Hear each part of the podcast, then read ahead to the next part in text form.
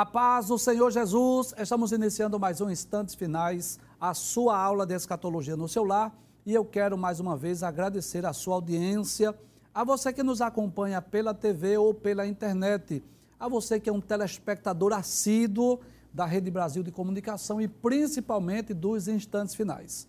Quero agradecer também a você que tem enviado a sua mensagem, a sua mensagem de elogios, de parabéns, a você que tem enviado também a sua crítica, a sua sugestão ou a sua pergunta para nós através do WhatsApp do programa, que é o 994661010. Eu gostaria de informar aos nossos queridos internautas que nos acompanham pelo YouTube que a melhor maneira de enviar sua pergunta é pelo WhatsApp do programa. Às vezes nós percebemos, né, algumas pessoas que acompanham a nossa programação lá pelos canais Rede Brasil Oficial e IEADP Oficial, que às vezes enviam perguntas por lá. Mas eu quero informar que a nossa equipe seleciona as perguntas que são enviadas exclusivamente pelo WhatsApp do programa. E por falar em YouTube, eu gostaria de lembrar mais uma vez que os programas anteriores, aquela sequência dos eventos escatológicos, a explicação do livro do Apocalipse e também os programas sobre Daniel estão sendo postados lá no, no YouTube, no canal Rede Brasil Oficial. Se você conhece alguém que talvez a sua casa ou amigo que não pode assistir o programa por conta do horário, né? Tem pessoas que costumam dormir cedo, principalmente idosos, pessoas que costumam acordar cedo porque no outro dia vão trabalhar. Então, por favor, informe a essas pessoas que sejam seus familiares e amigos que os programas podem ser assistidos lá no YouTube. O canal é Rede Brasil Oficial. Que Deus te abençoe. Que as bênçãos de Deus continuem sendo derramadas sobre a sua vida, sobre a sua família. Seja muito bem-vindo aos instantes finais. Como é do seu conhecimento, nós estamos estudando o capítulo 8 do livro de Daniel. Nos programas anteriores, nós já estudamos os 19 primeiros versículos, os versículos 1 até 19, e hoje vamos estudar os últimos versículos, que é do versículo 20 ao versículo de número 27.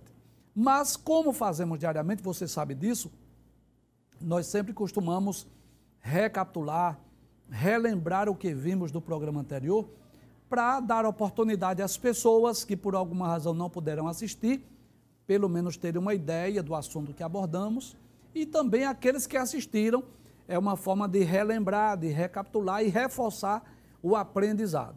Então vamos recapitular hoje, claro que não vamos recapitular os 19 versículos, porque tomaria bastante tempo, mas ao menos os versículos 15 a 19, que foram os últimos que nós estudamos. Vamos ver? Daniel capítulo 8, versículos 15 a 19. Abre a tela, por gentileza. Muito bem diz assim: E aconteceu que, havendo eu, Daniel, visto a visão, qual visão? Você já sabe. A visão do carneiro, a visão do bode, aquela ponta que foi quebrada, com mais quatro pontas que surgiram. Busquei entendê-la, e eis que se me apresentou diante uma como semelhança de homem.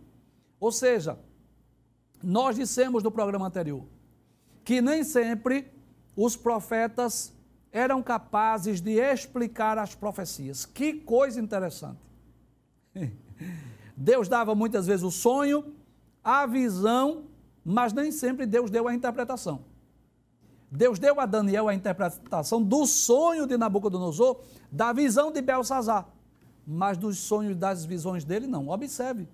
Capítulo 7, capítulo 8, capítulo 9, capítulo 10, 11, 12 são os seres angelicais que são enviados para trazer a Daniel as revelações dos sonhos, ou, ou, a interpretação melhor, né? A interpretação dos sonhos que, e das visões que ele teve. Volta ao texto mais uma vez. Então aparece ali esse ser com uma semelhança de homem, que era o anjo Gabriel, para trazer a interpretação a Daniel das visões que ele teve no capítulo 8. Passe o texto, versículo 16. Pode passar o texto. Aí diz assim: ouvi uma voz de homem nas margens do Lai, a qual gritou e disse: Gabriel, dá a entender a este a visão. É como se fosse o próprio Deus dizendo assim: Gabriel, dê a Daniel a interpretação da visão para que ele possa entender. Então, Gabriel só trouxe aquela mensagem, claro, aquela interpretação, porque foi Deus que mandou. Você sabe disso? Que os anjos estão são enviados por Deus em favor daqueles que hão de herdar a salvação. Mas eles não atuam, não agem por vontade própria. Você sabe disso, né? Os anjos não não agem porque querem agir. Não. É Deus que manda, é Deus que, que dá as ordens. Eles são subordinados a Deus. E nós vamos perceber no livro de Daniel que uma das, não a única, mas uma das principais atribuições dos seres angelicais no livro de Daniel é exatamente com esse intuito de trazer as interpretações dos sonhos e das visões de Daniel. Pode passar o texto, versículo de número 17. Diz assim: E veio perto de onde eu estava, e vindo ele, fiquei assombrado e caí sobre o meu rosto. É como se ele caísse. Nós, inclusive, lembra, lembra disso que nós, no programa anterior, nós lembramos aqui daquela experiência de João lá na ilha de Pátimos. É claro que em Pátimos quem apareceu a João foi Jesus, não foi um anjo, não foi Gabriel, foi na ocasião que ele prostrou-se, na ocasião que ele caiu sobre o rosto, foi o próprio Cristo ressurreto. Mas no capítulo 1, versículo 17 do Apocalipse, diz isso, que João também caiu no chão, ficou prostrado. Nós, inclusive, lemos vários textos aqui, falando também sobre o profeta Ezequiel, que teve também visões, teve sonhos, teve aparições angelicais. Então, diante da glória tanto o profeta Ezequiel, como o profeta Daniel, como o próprio João lá na ilha de Patmos, eles caíram, ficaram com o rosto no chão. Volte o texto mais uma vez. Mas o anjo disse: Entende, filho do homem, porque esta visão se realizará no fim do tempo. Que coisa interessante. Faz semanas que nós estamos estudando o capítulo 8 e dizendo que o carneiro representa o Império Medo-Persa e o bode representa o Império Grego. E como é que o anjo agora vai dizer que essa interpretação é para o fim do tempo? É simples. É que nós vamos perceber, principalmente no programa hoje, nesses últimos versículos do capítulo 8, que o anjo vai falar não só sobre é, trazer a interpretação da visão acerca de Antíoco Epifânio, mas vai falar sobre o governo do anticristo. Você vai perceber isso nos textos. Inclusive, nós lemos também no programa anterior, Mateus 24, 14 aquela ocasião que Jesus disse que o evangelho do reino seria pregado em testemunho a todas as gentes, e então virá o fim. Aquele fim ali não é o fim do mundo, não, de forma alguma. Porque depois ainda vem grande tribulação, depois ainda vem milênio, depois ainda vem juízo final. Mas que fim é aquele? É o fim dos governos humanos. Então, quando o anjo disse que essa visão ela vai se realizar no tempo do fim ou no fim do tempo, é porque existe profecia no capítulo 8 que aponta para o governo do anticristo, que é exatamente onde vai dar o fim dos tempos. Passe o texto, por favor, o versículo de número 18. Aí diz: Estando ele falando comigo, caí com meu rosto em terra adormecido, e ele, pois, me tocou e me fez estar em pé.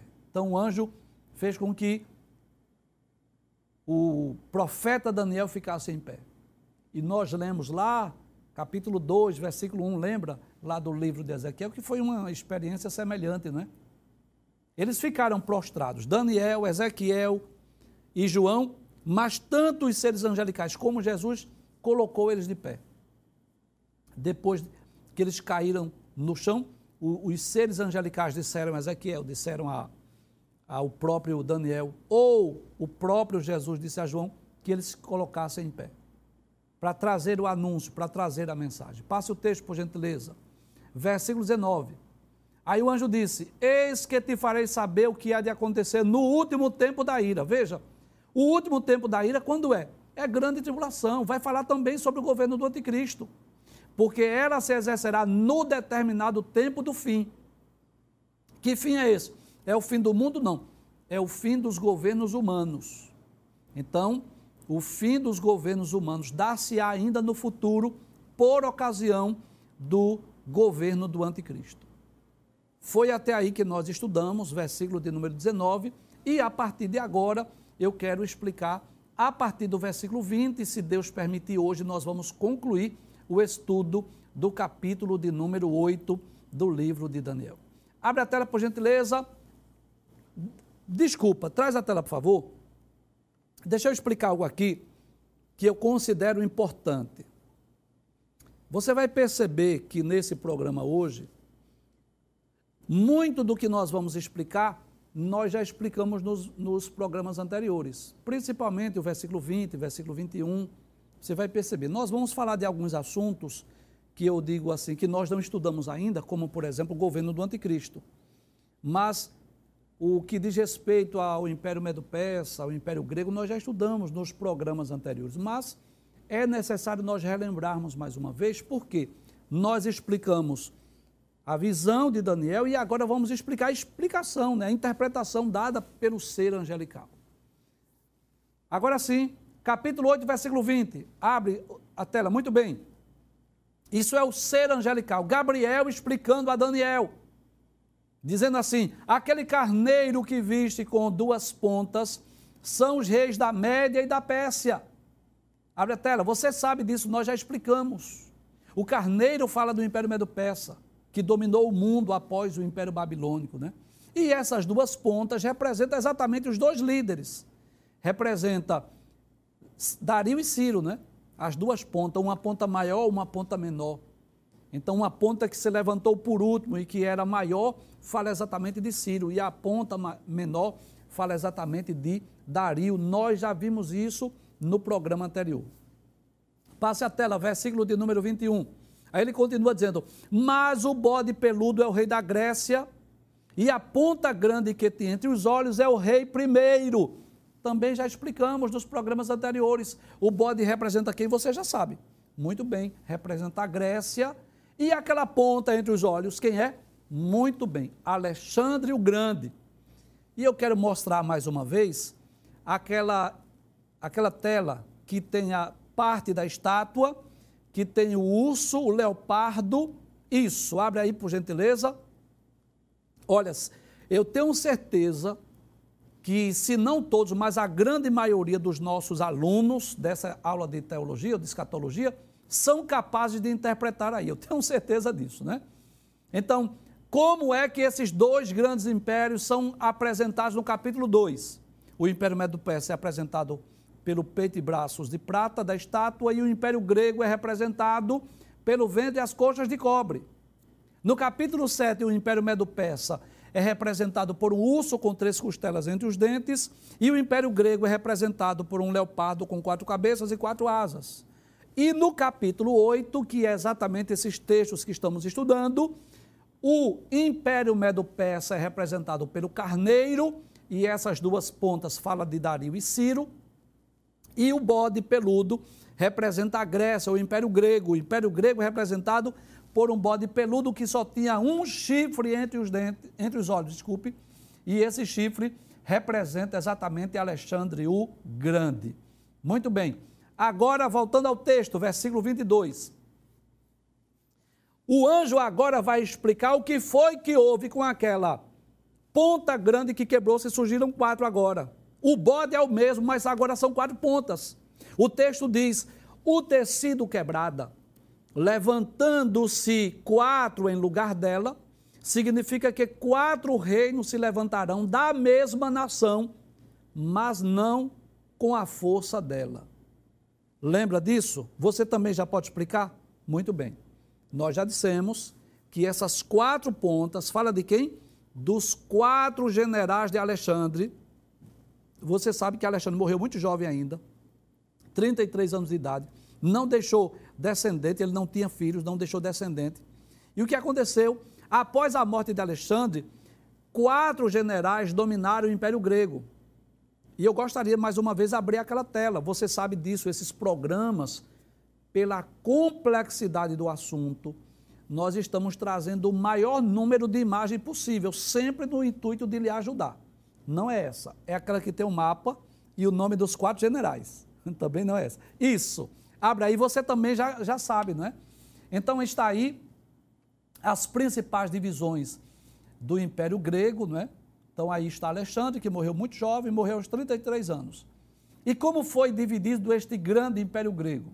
Então o general Cassandro ficou responsável pela Grécia, o general Lisímaco ficou responsável ali pela região da Ásia Menor, o general Ptolomeu ficou responsável pelo Egito e o general Seleuco ficou responsável pela Pérsia, pela região da Síria e também pela região de Jerusalém. É aí que vai surgir Antíoco Epifânio. Volta a tela mais uma vez, você vai perceber lá o nome de Antíoco abaixo do nome norte. Então, Antíoco Epifânio é um dos generais Seleucidas, ou seja, que descendeu de Seleuco. E a partir de agora nós vamos falar muito sobre ele, tá bom? Então, volta, por favor, mais uma vez, o versículo 22, para eu, para você ligar uma coisa a outra, tá bom? Versículo 22. O tecido quebrada, ou seja, aquela ponta grande que foi quebrada. Fala da morte de Alexandre. Levantando-se quatro em lugar dela, ou seja, esses quatro generais.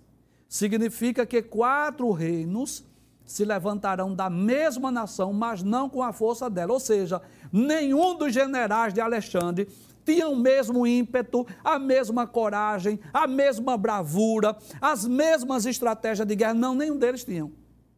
E é por isso que foram precisos quatro. E deixa eu falar aqui nessa tela mais uma vez, como Deus é sábio, como, como Deus é detalhista. Nós vamos ver isso nessas profecias de Daniel. Isso você percebe no capítulo 2, como Deus é detalhista. Naquela, naquela naquele sonho daquela grande estátua. Você percebe isso no capítulo 7, aqueles quatro animais simbólicos, os detalhes daqueles animais. Por que é que o leão tem asas? Por que é que o urso tem três costelas entre os dentes? Por que é que o leopardo tem quatro cabeças e quatro asas? Esses detalhes da profecia. Veja que coisa interessante. Deus poderia ter mostrado a Daniel simplesmente um carneiro e um bode que começaram a dar amarrada, brigar, lutar um contra o outro. Mas veja o detalhe: o carneiro tinha duas pontas, o bode só tinha uma. né? E depois que essa única ponta do bode é quebrada, surgem quatro, mas não com a mesma força. E você sabe o que é que é mais extraordinário nisso? O mais extraordinário é que quando surgiu o Império Grego, foi aproximadamente 200 anos após a, a morte de Daniel, mais ou menos.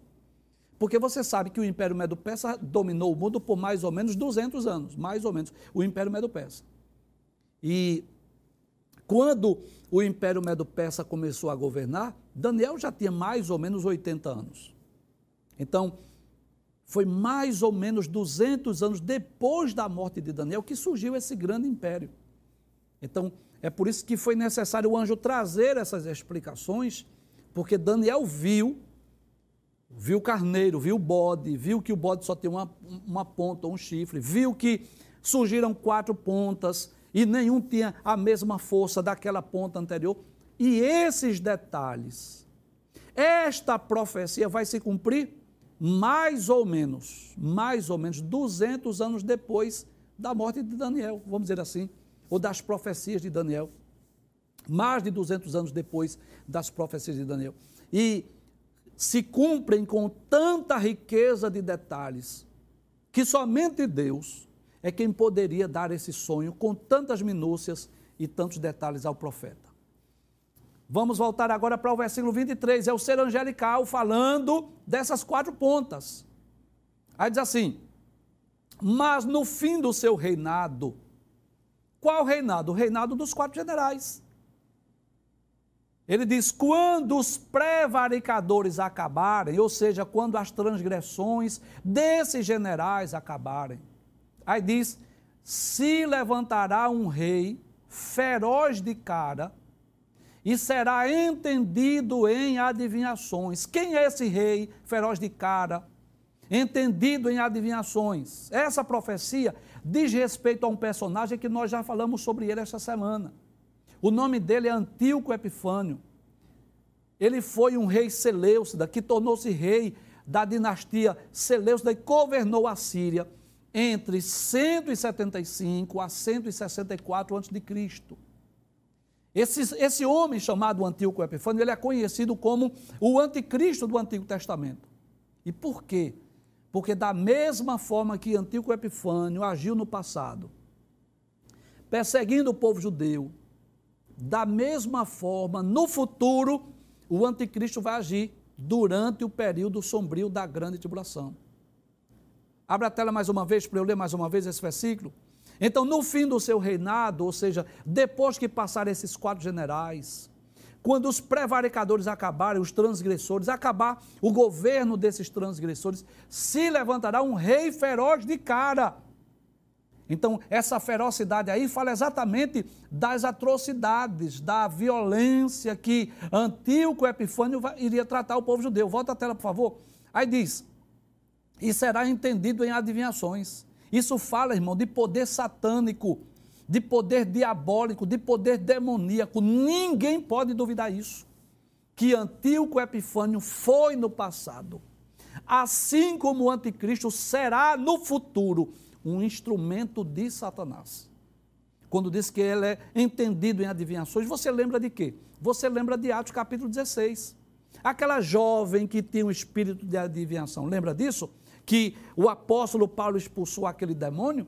Então, esse homem entendido em adivinhação fala de um poder demoníaco, de um poder diabólico na vida daquele homem chamado Antíoco Epifânio. Passe o texto, versículo 24. O que é que iria acontecer? Isso é o anjo explicando a Daniel. Daniel, depois de ter a visão, que privilégio, recebe agora uma visita de um ser angelical que traz a explicação e a interpretação. Aí ele diz: e se fortalecerá a sua força, mas não pelo seu próprio poder. Que coisa extraordinária! Abre a tela, por gentileza. Não pelo seu próprio poder. Por quê?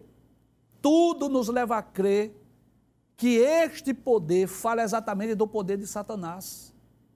Da mesma maneira como Satanás agiu no passado, na vida de Antíoco Epifânio, Satanás vai agir no futuro. Apocalipse capítulo 13 deixa isso bem claro. Que ele vai agir no mundo segundo a eficácia de Satanás. Ou seja, Satanás irá se utilizar no futuro de um líder, de um governante, da mesma forma que se utilizou de Antíoco Epifânio no passado. Voltemos ao texto.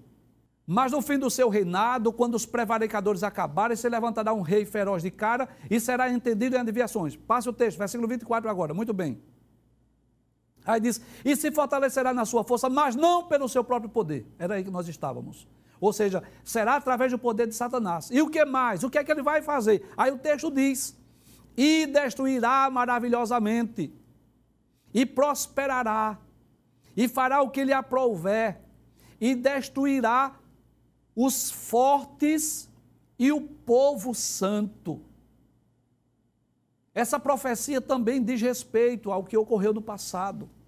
Durante o governo, durante o reinado de Antíoco Epifânio, nós já dissemos essa semana. Aquele homem decidiu exterminar o povo judeu e a sua religião. Ele chegou a proibir o culto a Deus. Ele assinou um decreto obrigando aos judeus tornarem-se idólatras, tornarem-se pagãos proibiu sacrifícios judaicos.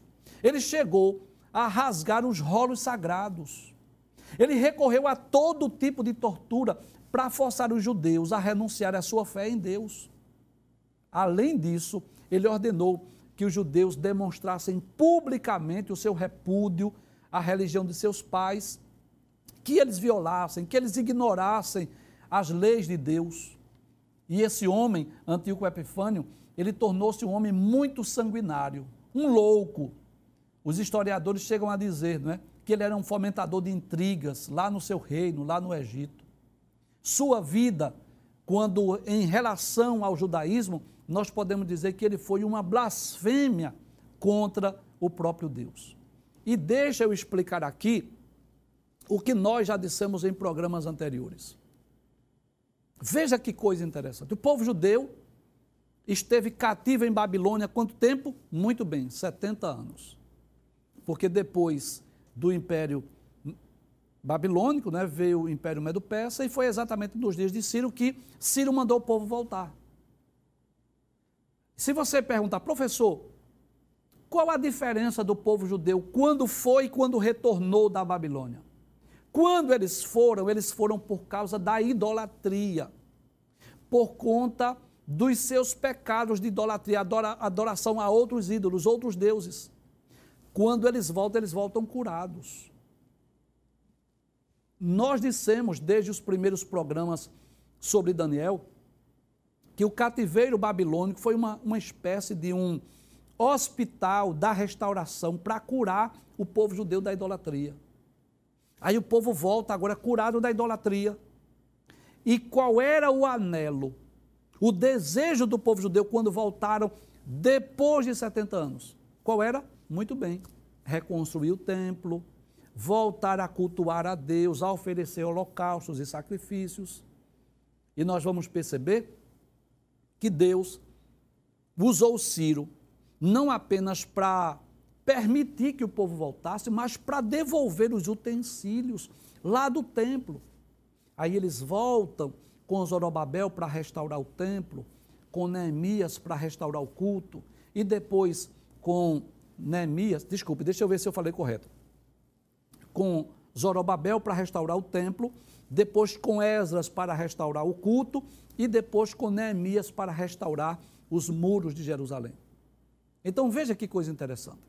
Depois que o templo está erguido, o templo agora conhecido como Templo de Zorobabel, depois que o povo está curado da idolatria, que voltaram a oferecer holocaustos e sacrifícios no templo, aí o que acontece? Aí, aí vem esse rei, esse rei feroz de cara, esse homem chamado Antíoco Epifânio, para quê? Profanar o templo, oferecendo porcos no templo em Jerusalém. Proibir o povo judeu de praticar a sua religião judaica, de proibindo o judeu de serem monoteístas, obrigando eles a renunciarem à fé, à fé judaica, rasgando os rolos sagrados dos livros sagrados. Então não resta dúvida que este homem terrível, sanguinário, este homem foi, sem dúvida, um instrumento de Satanás no passado para perseguir o povo judeu. Vamos voltar ao texto agora, versículo de número 25. Aí diz: E pelo seu entendimento também fará prosperar o engano na sua mão, e no seu coração se engrandecerá, e por causa da tranquilidade destruirá muitos, e se levantará contra o príncipe dos príncipes, mas sem mão será quebrado. Antes de eu explicar esse texto, eu vou reler mais uma vez eu vou explicar mais uma vez, mas deixa eu dizer algo aqui, traz a tela, eu vou reler mais uma vez. Porque exatamente esse texto, ele é ele tanto vai falar deste homem do passado, Antíoco Epifânio, como vai falar do anticristo. É, é o que nós chamamos de profecia de, de dupla referência. Deixa eu ler mais uma vez. Quero chamar a atenção para esse versículo 25. Abre a tela mais uma vez. E pelo seu entendimento também pros, fará prosperar o engano na sua mão, e no seu coração se engrandecerá, e por causa da, da tranquilidade destruirá muitos. Observe. E se levantará contra o príncipe dos príncipes, ou seja, contra Cristo, mas sem mão será quebrado. Então, essa profecia do versículo 25 tanto aponta para o passado, o Antíoco Epifânio, mas fala também do governo do anticristo. O texto diz muito claramente isso. E quando o texto diz que vai se levantar contra o príncipe dos príncipes, está falando de Cristo, do, do anticristo que vai se levantar contra Cristo. E o texto diz que ele será quebrado sem mão, sem mão será quebrado. Isso fala sobre o fim do governo do anticristo. Então, eu quero lhe convidar agora para nós pensarmos no futuro nessa profecia que fala acerca deste líder mundial que vai surgir no futuro. O apóstolo Paulo falou dele na segunda carta aos Tessalonicenses, no capítulo de número 2, versículos 3 em diante. Segunda carta aos Tessalonicenses, capítulo 2, versículo 3. Inclusive, eu quero explicar mais uma vez que esse texto do capítulo 2, que nós entendemos que essa vinda de Jesus não diz respeito ao arrebatamento, mas à vinda de Jesus em glória E é por isso que Paulo diz que antes que Cristo venha, vai se manifestar o homem do pecado, porque essa vinda aqui não é arrebatamento, mas é a vinda de Jesus em glória.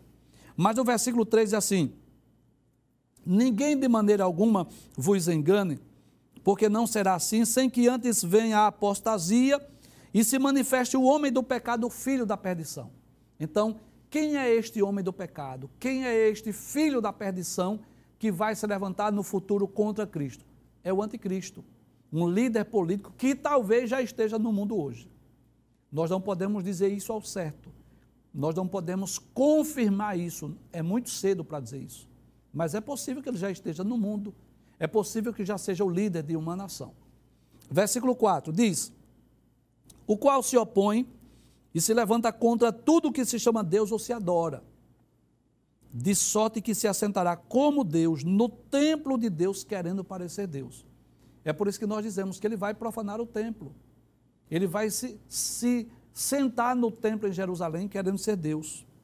Versículo de número 8 diz assim: Então será revelado o iníquo, a qual o Senhor desfará pelo assopro da sua boca e aniquilará pelo esplendor da sua vinda. Quando é que vai ocorrer isso? Na ocasião da vinda de Jesus em glória. Então, quando o texto diz de Daniel capítulo 8, versículo, abre o texto, por gentileza. Esse versículo que estamos estudando é o versículo 25, é isso? Não, volta ao texto. Abre a tela, por favor. Muito bem, versículo 25.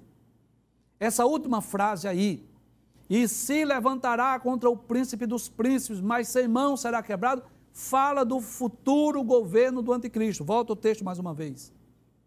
Abre a tela, isso. Nós estamos estudando, segundo aos Tessalonicenses, capítulo 2, versículo 8. Então será revelado o iníquo a quem o Senhor desfará pelo assopro da sua boca e aniquilará pelo esplendor da sua vinda. Quando será isso? Exatamente na ocasião da vinda de Jesus em glória quando Jesus vier para reinar sobre, sobre toda a terra, quando Jesus vier sobre as nuvens do céu, com poder e grande glória. E é, de, é importante isso. Da mesma forma que o rei Nabucodonosor viu, você lembra lá no capítulo 2? Que uma pedra foi atirada sem um auxílio de mãos, você lembra isso? E feriu a estátua nos pés. Observe a harmonia dessa profecia. O texto diz que sem mão será quebrado. Então, na ocasião da vinda de Jesus em glória, Jesus irá colocar fim no governo do anticristo. Então, essa é uma das razões porque o capítulo 8 ele é complexo. Porque a princípio, quando a gente começou a estudar só sobre o carneiro e o bode, é até fácil, é até simples. Mas veja que a partir do versículo 17, 18, 20, nós vamos perceber que que a complexidade dá-se exatamente porque ele começa a falar sobre Antíoco Epifânio e depois nós vamos perceber que essa profecia não fala só sobre Antíoco Epifânio, mas aponta para os tempos do fim, porque fala do período da grande tribulação. Passe o texto, versículo 26. Diz assim: E a visão da tarde e da manhã que foi dita é verdadeira Onde é que foi dita? Foi dita lá nos versículos 13 e 14. Você lembra?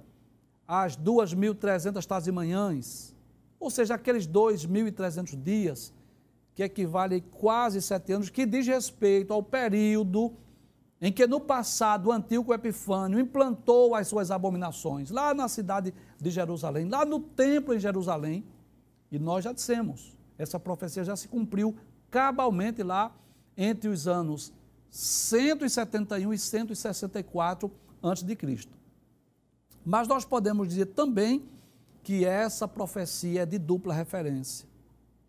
E embora tenha se cumprido no passado, ela aponta também para as atrocidades do governo futuro, durante o governo do anticristo, que também vai profanar o templo em Jerusalém, que também vai proibir as ofertas e os sacrifícios no templo então é por isso que o anjo diz a Daniel: a visão da tarde e da manhã que foi dita é verdadeira, ou seja, é digna de crédito, de aceitação.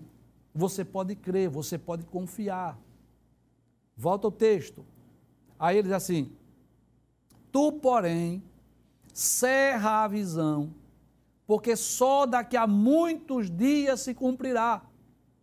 É como se o anjo dissesse assim a Daniel: Olha, Daniel, guarda essa visão, porque essa profecia não vai se cumprir nos seus dias. Ela é para o tempo do fim. E nós podemos observar isso, né? Nos capítulos 2, capítulo 7, capítulo 8 de Daniel, essas visões, essas profecias apontam tanto para o passado, como também para tempos futuros. Umas já se cumpriram e outras que ainda vão se cumprir no futuro próximo. Não sei se é possível abrir aquela tela que tem a estátua, que tem os quatro animais simbólicos e que tem aquela tabela falando dos grandes reis. Isso, abre essa tela por gentileza. Então, observe aí que no capítulo 2, o sonho de Nabucodonosor dessa grande estátua. A maioria já se cumpriu. Capítulo 7, o, a visão de Daniel dos quatro animais simbólicos. Grande parte dessa profecia já se cumpriu. Capítulo 8, que é esse capítulo que estamos estudando, do carneiro e do bode, grande parte já se cumpriu. Mas o que é que falta cumprir aí, professor, desse período? Falta se cumprir o governo do anticristo. E como é que o governo do anticristo está representado nesses três capítulos? Primeiro, no capítulo 2, pelos pés de ferro misturado com barro dessa grande estátua. Ainda não se cumpriu. No capítulo de número 7, que aparecem esses quatro animais simbólicos, nesses dez chifres. Não sei se você lembra nós estudamos que desses dez chifres vai surgir um chifre pequeno que tem olhos, que fala grandiosamente e que quando ele surgir vai cair três pontas. Nós já dissemos que essas, essa ponta que vai surgir das dez fala exatamente do governo do anticristo. Traz a tela. E no capítulo, capítulo 8, versículo 25, abre mais uma vez para nós concluirmos. 25, por gentileza quando no final do versículo 25 diz que se levantará contra o príncipe dos príncipes, mas sem mão será quebrado, fala do governo do anticristo. Da mesma forma que foi atirada uma pedra sem mãos e feriu a estátua nos pés, também sem mãos o anticristo será destruído, né? será lançado no lago de fogo. Versículo 26, que nós já lemos, né? Versículo 26, por gentileza. 26, isso. E a visão da tarde e da manhã que foi dita é verdadeira, ou seja, aqueles 2.300 dias que já se cumpriu durante o governo do anticristo, diz, tu, porém, encerra a visão, porque só daqui a muitos dias se cumprirá. Ou seja, algumas profecias já se cumpriram, como as profecias que dizem respeito ao Império Medo-Persa, a profecia que diz respeito ao Império Grego também já se cumpriu, as profecias acerca de Antíoco Epifânio já se cumpriu e o que é que falta? A profecia acerca do anticristo. Finalmente, o versículo 27 diz assim: E eu, Daniel, enfraqueci e estive enfermo alguns dias. Ou seja, após aquelas revelações, o profeta passou alguns dias fracos, né? passou alguns dias doentes. Mas o texto diz: Então levantei-me e tratei do negócio do rei e espantei-me acerca da visão, e não havia quem a entendesse. Ou seja, então depois daquelas visões, Daniel adoeceu alguns dias, esteve fraco, esteve enfermo, mas depois recupera as suas forças, vai dar continuidade às suas atividades no palácio, e ele diz: não havia quem entendesse aquela visão, porque era algo que dizia respeito ao futuro, e somente Daniel pôde entender porque o ser angelical trouxe para ele as interpretações da visão do capítulo de número 8.